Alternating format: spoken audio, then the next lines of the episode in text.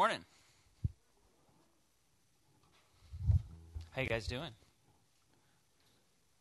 Wow, that kind of Sunday, huh?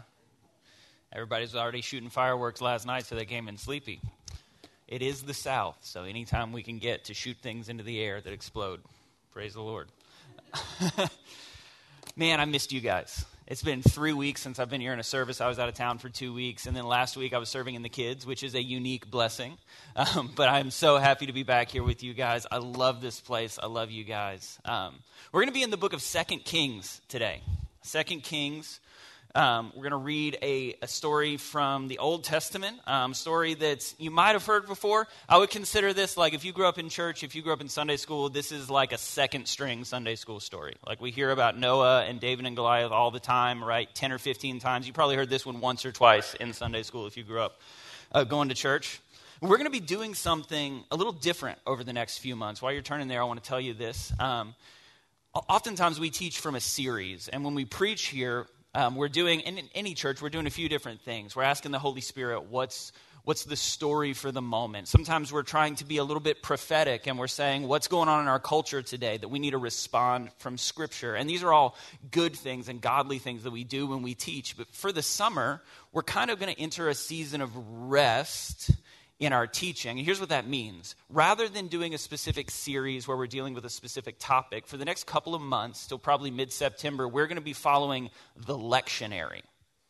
A lot of you have, some of you have heard of the lectionary, some of you might not have, but in more orthodox and more high church circles, there are the church calendar each week of the year has scripture readings that are determined for it. So in orthodox churches and in churches that follow the lectionary all over the world, there are thousands of Christians who are aligning around the same scripture each week. And the lectionary has an Old Testament reading, a New Testament reading, a reading from the Gospels, and a reading from the Psalms. So for the next few months, we are going to be choosing to participate with thousands and thousands of Christians globally and going to the scripture that is designated for that week and just going to the scripture without an agenda, without asking necessarily what's the word for the moment. We're just going to say, what's the scripture have for us this week? I'm really excited about this. This isn't something we're going to do forever, but I'm excited for to take a rhythm of participating with the global church for a few months. So every week we're going to have a reading from the psalm that's from the lectionary, and we're going to teach from one of the lectionary readings. If you just go and Google lectionary, you can actually read in advance, and you could participate with all of the scripture readings each Sunday.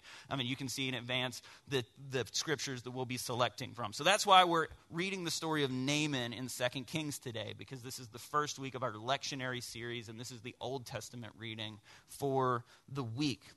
So, Second Kings chapter 5. We're going to start reading in verse 1 it says this Now Naaman was commander of the army of the king of Aram. He was a great man in the sight of his master and highly regarded, because through him the Lord had given victory to Aram. He was a valiant soldier, but he had leprosy. Now, bands of raiders from Aram had gone out and taken captive a young girl from Israel, and she served Naaman's wife. She said to her mistress, If only my master would see the prophet who is in Samaria, he would cure him of his leprosy. Naaman went to his master and told him what the girl from Israel had said. By all means, go, the king of Aram replied. I will send a letter to the king of Israel. So Naaman left, taking with him ten talents of silver, six thousand shekels of gold, and ten sets of clothing. The letter, the letter that he took to the king of Israel read, With this letter I am sending my servant Naaman to you, so that you may cure him of his leprosy. As soon as the king of Israel read the letter, he tore his robes and said, Am I God? Can I kill and bring back to life? Why does this fellow send someone to me to be cured of his leprosy? See how he is trying to pick a quarrel with me? But when Elisha, the man of God, heard that the king of Israel had torn his robes, he sent him this message Why have you torn your robes? Have the man come to me, and he will know that there is a prophet in Israel. So Naaman went with his horses and chariots and stopped at the door of Elisha's house. Elisha sent a messenger to say to him, Go wash yourself seven times in the Jordan, and your flesh will be restored, and you will be cleansed. But Naaman went away angry and said, I thought that he would surely come out to me and stand and call on the name of the Lord his God, wave his hand over the spot, and cure me of my leprosy. Are not Abana and, and Pharpar, I don't know how to say that, you just make it up as you go along, the rivers of Damascus better than all the waters of Israel? Couldn't I wash in them and be cleansed? So he turned and went off in a rage. Naaman's servants went to him and said, My father, if the prophet had told you to do some great thing, would you not have done it? How much more then when he tells you, Wash and be cleansed? So he went down and dipped himself in the Jordan seven times, as the man of God had told him. And his flesh was restored and became clean like that of a young boy. Let's pray. God, we thank you for your word. We thank you for the opportunity to gather around your word, to worship together, and to be formed. We ask that you would speak today. Anything that's from me, that's my opinions or thoughts, would be forgotten. Your word, your truth for today would be remembered. The name of Jesus is the only name we're here about today. We love you. Amen. So, this section of the sermon is going to be interactive. Is that all right? All right, that was a bad start. This sermon of this section is going to be interactive. Is that all right? Cool. All right, first off, uh, where are the dog people at? Dog people, all right. God's chosen few. Yes, yes, absolutely. The elect, maybe. Um, the ones deemed righteous by the Lord. Um, I've got a whole list of cat jokes that I worked up, just like how cat and demon are the same thing in Greek. It's really hard to tell them apart, and how God did make cats, but He made them to test us. Um, but we have a cat now, and my son loves the cat. Um, and I don't, but I love my son. Um, so we have it. And just for the record, the cat recently figured out how to get in the cabinets of our house by herself, like she's hunting us. Okay, like she's hiding in a cabinet waiting for us to walk by so she can, like. The only difference between this cat and a tiger is size. I just want to point that out, right? if she were 200 pounds heavier, we would be a mouse and she would hunt us. She doesn't love us, she just tolerates our presence. Um, my dogs, however, love us. My dogs might be dumb, but my dogs are loyal and they love us. Or at least we imagine that they love us. We personify them. Is that a. Did I, did I press a button there? We personify them as loving, but we call it love? It's all right. I love dogs. I want to ask you a question, and this is a weird question. I acknowledge that. Um, but I'm going to just roll with me. All right. So I need actual answers. Like I said, this is interactive. Um, what do you think the primary differences between a dog and a person are? Now, ignore the obvious. Obviously, fur, you know, teeth, paws, that type of thing. Really, we're asking what's the difference between an animal and a human? But we we all know and love dogs if we love Jesus, that is. Um, so I'm just kidding. You can love cats. God will forgive you of that. Um, like I said, I've got a whole list of jokes. I can tell some people are getting offended, so I'm going to cut off the list now. We're not going to go any farther with that. God still loves you if you love cats. But what's the difference between a person and, and an animal? Shout it out. Give me something. Person and a dog. We're made in the image of God. That is an excellent, excellent answer. That is perfect. We have the image of God in us. That's the difference. That's the primary difference. In fact, there's an argument for design that talks about how we can know that there is a God. It's one of the many arguments that defends the existence of God. And it says we, we see a designer's fingerprints over everything. We see physical, even similarities between humans and animals, but there's something core that's different from humans and animals. And in Scripture, we call that the image of God or the imago Dei. So let's, let's expand the question how do we see the image of God? What can we see in the difference between a person and an animal that tells us humans are made in the image of God, animals aren't?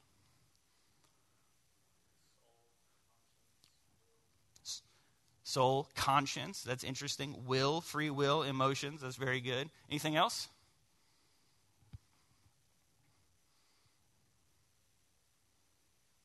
Kind of a tough question, isn't it? And just for the record, it is worth thinking about for all of us what actually is the image of God in us? What actually is the thing that shows us we were made in the image of God? How can we look at the world around us and say, no, we're different? Um, God has given us control. God has given us the ability to participate, to co create with Him in the world. But what is that? We might say, were you going to say something? Dominion, absolutely. That's a great one because we see that animals exist in the world, but in Genesis, humans were created to steward the world. Animals were in the garden, but humans garden the garden. They, partic- they, they don't just exist in the world and live or die in the world, but we co create the world. We can change the world with God. Yeah, that's great. We might say um, language. Would be a difference. And I know that, you know, dogs can communicate. My dog can sit by the food and whine and tell me that she's hungry, but she can't like ask for a French croissant with a orange demi-glace, right? My dog can communicate something, but she doesn't have language to communicate nuance. There's a big difference. There's a theologian and philosopher, his name's G.K. Chesterton. He died probably 100 years ago, but he said, we look at animals, we look at the world around us, and we see similarities. We see that that an octopus can use tools. We see that dolphins have, maybe some scientists think they have names for one another. We see that birds build nests just like people build houses. He says it shouldn't surprise us that a bird builds a nest. It should surprise us if a bird built a nest with Greek columns. Because humans do things for more than utility. Humans do things because they're beautiful. Humans do things because they're good humans do things because we want to. Now, I want to offer this morning that there are a lot of differences between animals and people, and we could spend a lot of time talking about this, but one of the primary differences, one of the differences that we need to acknowledge today, is that animals live with a survival instinct. Humans have a conscience, might be one way that we would say that. Humans have sentience, full sentience, might be another way. Humans are moral agents, might be another way that we would say that animals live with a survival instinct. In other words, my dog fetches because for generations, bred into her is the instinct to go get something and bring it back. Animals live on, because of this survival instinct, they live in a pleasure pain dynamic. Their instincts tell them that things that hurt are bad and things that don't hurt are good. And unless there is a instinct that's driven in there, the animal does what doesn't hurt unless it's trained or taught to do something else. And only it's only trainable if it has an instinct to be trainable. Animals live on instincts. That's why humans invented CrossFit, animals didn't, because it hurts. It's not fun. Shout out to Micah, big CrossFit guy. Um, he's also way stronger than me, and I don't want to get in a fight with him. Um, that's why my dog will eat one spicy pepper, but humans will do the blazing challenge at Buffalo Wild Wings right? We have the ability to look at something that hurts, but maybe see value in it. We have the ability to see nuance. We have the ability to do something, even if it's counterintuitive, even if it seems painful or it seems negative. We have the ability to choose something because we want that thing, not just based on some innate desire. We're not instinctual creatures we have the ability to make informed decisions and to embrace nuance. Nuance is a really important word for our culture today, just for the record. I want to offer this morning that one of the effects of sin, brokenness, sin and the effects of sin, which would be brokenness, shame, the pain and suffering that we see in the world around us, the effects that go beyond our individual actions but have hurt the world around us. One of those, one of the effects is that we are dehumanized and that we are pushed into self preservation instincts. That we wind up operating in a pleasure pain cycle rather than embracing nuance. That shame, sometimes sin, brokenness, removes some of the image of God in us and causes us to operate in defensiveness, seeing enemies, refusing to do hard or difficult things, taking the easy way out now, at the risk of kicking a hornet's nest, one of the ways that we've seen this in our culture over the last 10 years, but exemplified recently, is in the overturning of Roe versus Wade. Now, I say that not to make a political point this morning, but to say that we as a culture are deeply divided. And even if I say that word, a heaviness hits the room because we can all feel the enemy lines that have been drawn in our culture. Now, I say this as somebody who I am pro life, pro life, womb to tomb. I believe that. But I also believe that whenever we, as people who follow Jesus, and this isn't necessarily part of the sermon, but it's a sidebar that I think we need to take, that whenever we, as people made in the image of God, start calling people enemies, start using phrases like barbaric and how could you and how dare you instead of person made in the image of God, loved by God, died for by Jesus, who needs to know how, how loved they are. Whenever we choose to see someone as an enemy rather than someone who needs to be empathized with, then we're, we're losing part of our the image of God that we were created in. Because we become defensive. We begin to protect self. We begin to draw lines in the sand that separate us from them rather than seeing the cross as, as what Ephesians called the unifier that says we are all broken and we all need forgiveness and there is a better way. There's a better way. Now, I realize that that was like kicking a hornet's nest. and I want to say this if that's something you would want to talk about, this is a complicated issue. Everybody in our culture, we want to oversimplify things and we want to say it is obviously this. Get mad at anybody who disagrees with you. If you want to talk about this, I believe that there are biblical answers. Like I said, I'm personally pro life, womb to tomb. I would love to engage in this conversation with you. Come talk about it. Let's get coffee. Let's dive into it. But for the sake of the sermon this morning, we're going to see the hornet's nest, acknowledge that it's a hornet's nest, and we're going to set it over here. All right? Because this is adjacent to where we're going this morning, but it's not where we're going this morning. Does that sound good? We agree with that? All right, last interactive piece of the sermon. Does that sound good? Perfect. All right, you can still interact with them. It's fine.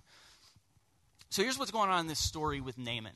Naaman is a mighty warrior he is an uh, he's a guy with a lot of honor in his culture which just knowing a lot of the culture of that day what that means is that he is someone who was probably born into a family with honor because this was a culture in which the family you come from really established your place in the world. If he's a commander then he's probably got influence in his history. Also the story specifically says that he has established himself as a standout from the world around him from the people around him. He is a mighty warrior. He has favor with the king. He has done a lot of really impressive things. He's the type of guy that everywhere he goes, people notice and people look at him. He's well respected and he's well loved, but even by the king of his nation. But there's something else going on in the story. Naaman has leprosy.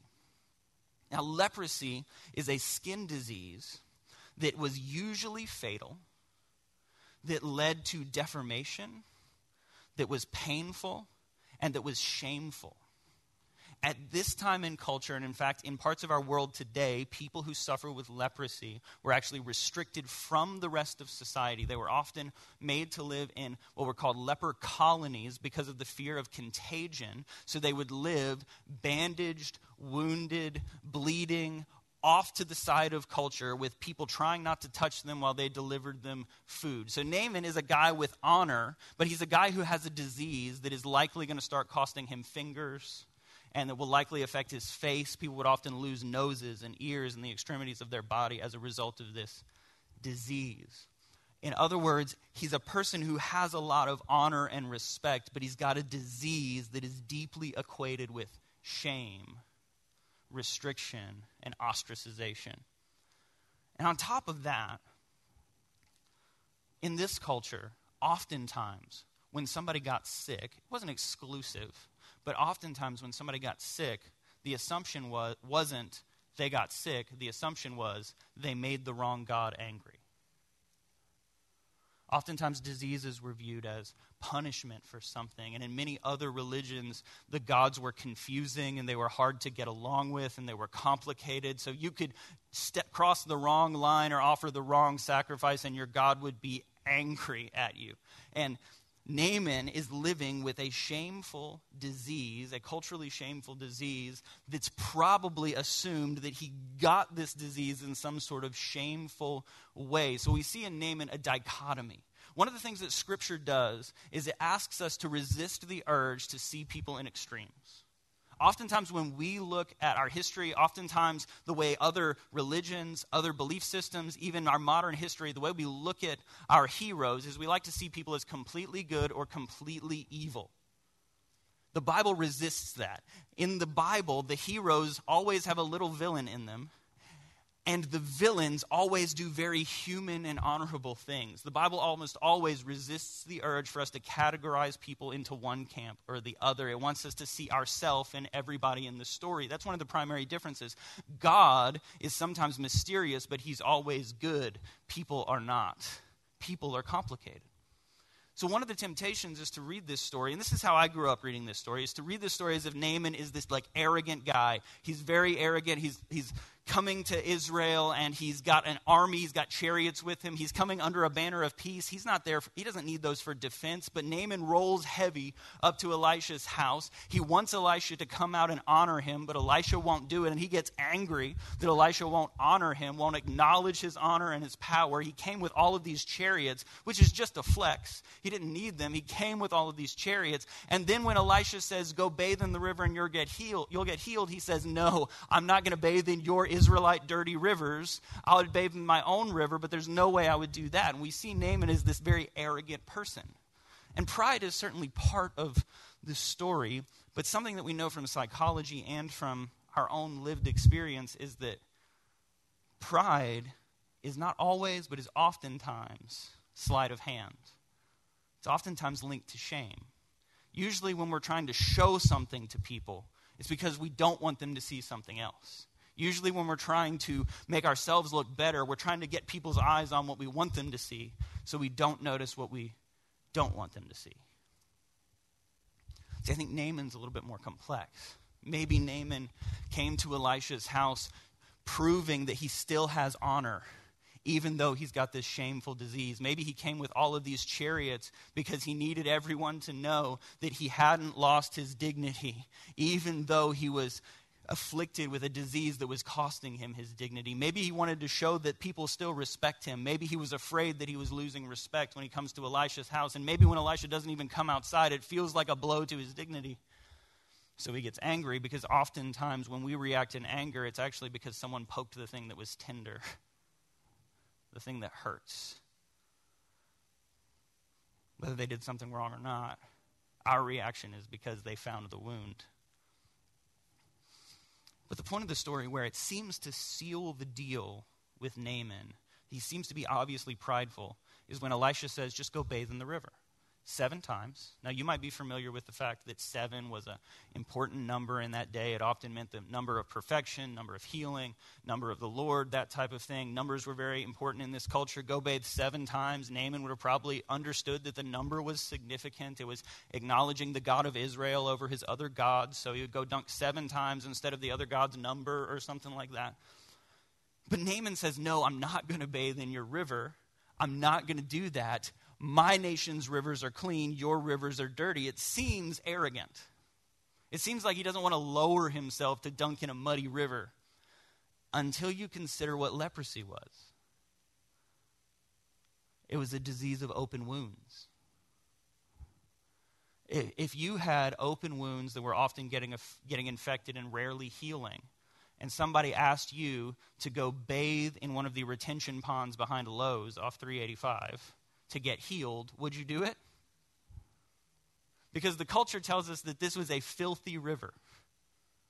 You can imagine, even in early U.S. history, that we would pump sewage into rivers. This is where, where waste was dumped. This, is, this was not a good place to bathe. Naaman has open wounds all over his body, and his disease tells him that the wounds will get worse and that that's what's going to cost him his face, that's what's going to cost him his body, that's what's ultimately going to cost him his life. And Elisha says, if you want to get healed, you have to take off all of the coverings that are hiding the wounds, you have to get into a river that will probably cause infection. And you have to bathe in it seven times, and then you will find healing. Oh, that's remarkable. Now, we have to be careful here because we have a tendency to read the Old Testament and to try to turn it into math equations for blessing or for healing. So we'll read the story of like Joshua marching around the city seven times and we'll say, All right, I need a raise, so I'm going to pray around my boss's office seven times. But your boss is not the Philistines, they're not your enemy. That's not how it works, all right? God did not create a world full of puzzles that we have to solve to unlock some sort of blessing. That's important. God's not trying to trick us. This is not national treasure. He's trying for, for relationship with us. He wants relationship with us. He wants to know us and be known by us. So he's not hiding things all around the world.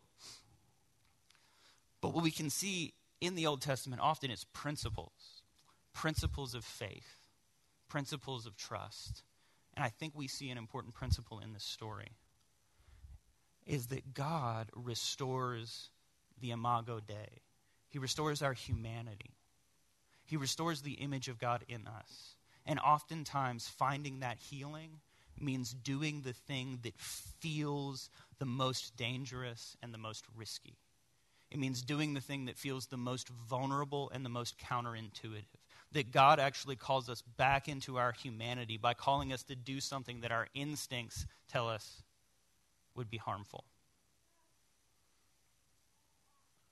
See, if you've got a big secret sin, confession feels dangerous.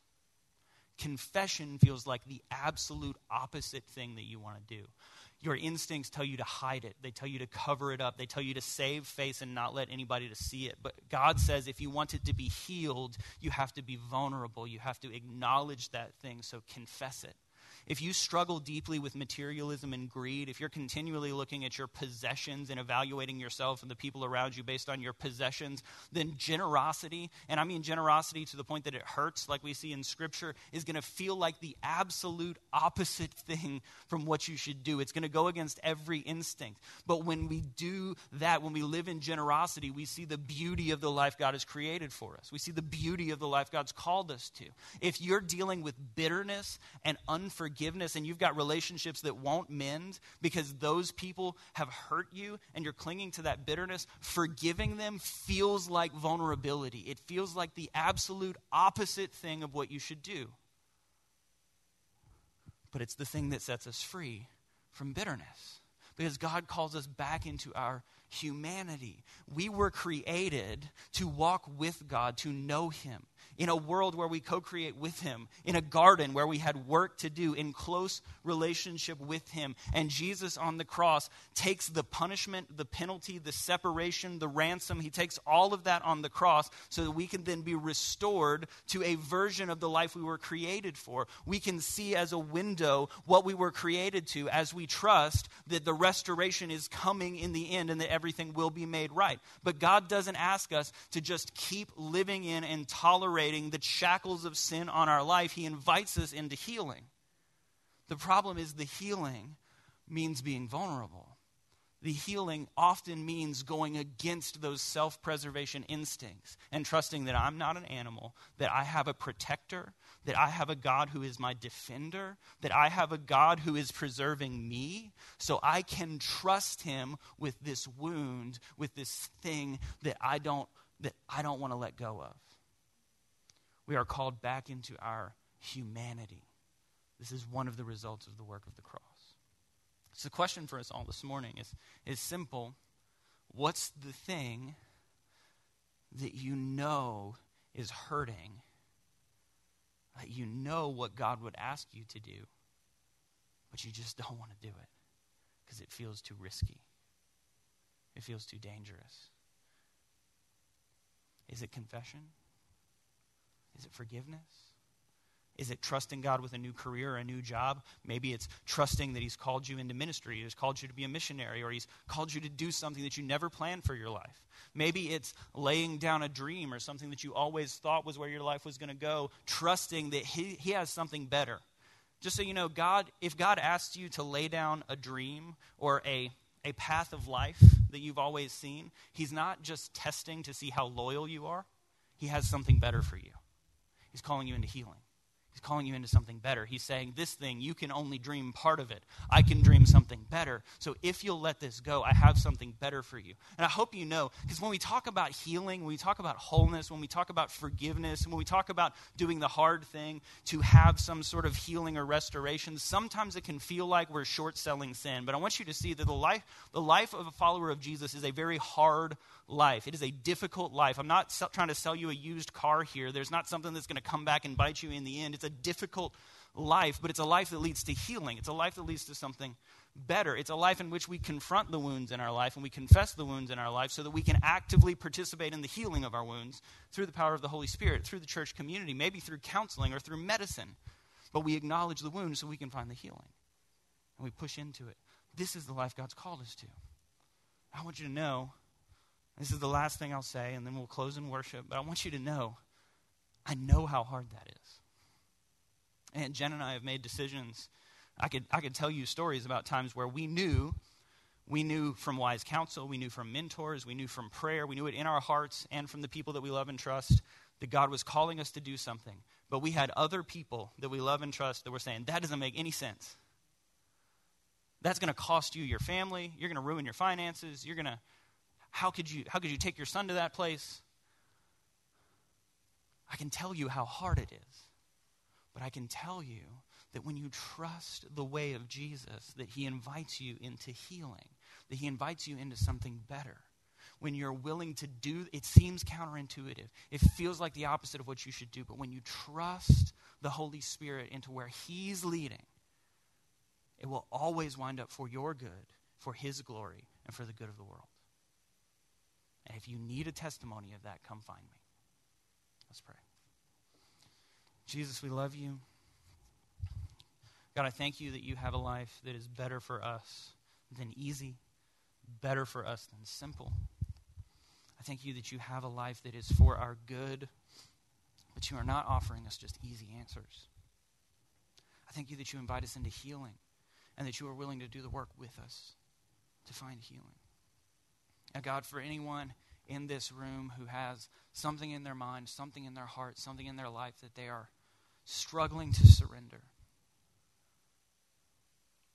that they don't want to trust you in. It feels counterintuitive. God, I ask that you would show them, just right now, show them a window of what you're inviting them into, of what healing could look like, so that they have the courage to trust you in the process, to trust you in the difficulty. We love you, Jesus, and we thank you for both dogs and cats. Amen.